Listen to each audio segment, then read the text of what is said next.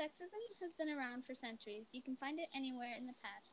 In books like The Scarlet Letter, we can see examples of sexism. We have gathered info from multiple sources like the CNBC website and The Guardian. Sexism doesn't connect to me personally as Jaden because I am not a girl like her, but it is still important. We chose sexism because it is a problem for many people, including myself, and it was a theme we both thought should be discussed. An experience I have had with sexism was with my math teacher, who was surprised I was good at Algebra 2 and if I was always good at math.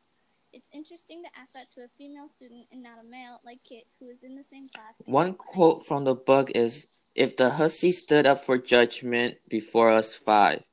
It is significant because they never called a man the man who she slept with a hussy or anything like it. We can tie that to the authority of women and men running for office. There are many scandals from men in office with other women. Take Bill Clinton, for example. Monica Lewinsky was quickly ruined while Bill Clinton, although taken out of office, got off rather scot This shows a power imbalance between the men and women very clearly. When Dimmesdale revealed that he was the father to Pearl, his life was basically unchanged, even if for a short moment of time. If Hester was allowed to be a reverend, Jaden and I agree that she would be stripped of her title.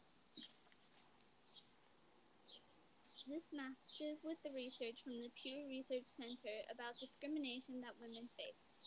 If a man and women do the same thing at an office, you can be sure the punishment could be worse for the woman rather than the, The man. discrimination that Hester faces in the book is basically isolation, while Dimmesdale gets to go around town freely.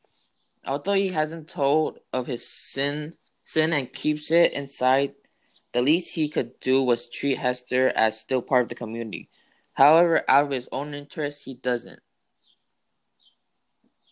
Maybe this added to his stress of the sin and how the A scar that may or may not have been on his heart. I still think that Chillingworth caused the scar, but again, it is unsure of whether there is a scar or not. Book it was a pretty confusing piece to me, but the theme of sexism is prominent. As we have seen before with a few examples, but I'm sure that whoever's listening could find more than we did It is book. sort of crazy how we can tie examples of sexism from 1850 all the way to now. Sexism has been alive for centuries and it doesn't even seem to be dying down anytime soon.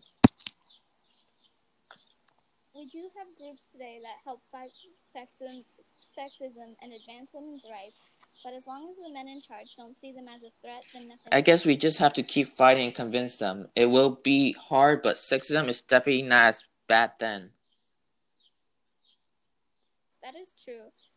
Hester was jailed for what she did and like shunned, and she was so ashamed she had to move to the edge of the village to live a life of isolation with Pearl, and went around with her as the exiled, basically. That is until she changed and become became a sort of helpful symbol to the village, her community.